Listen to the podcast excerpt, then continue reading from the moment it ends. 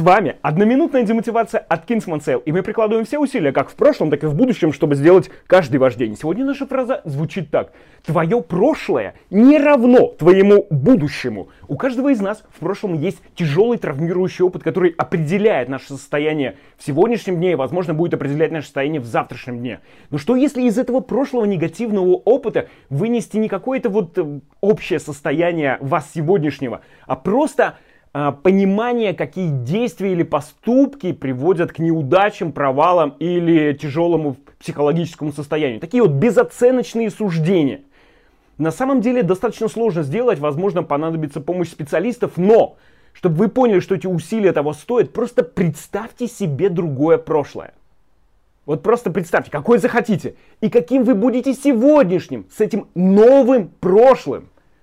И вы поймете, что усилия по изменению прошлого стоят того.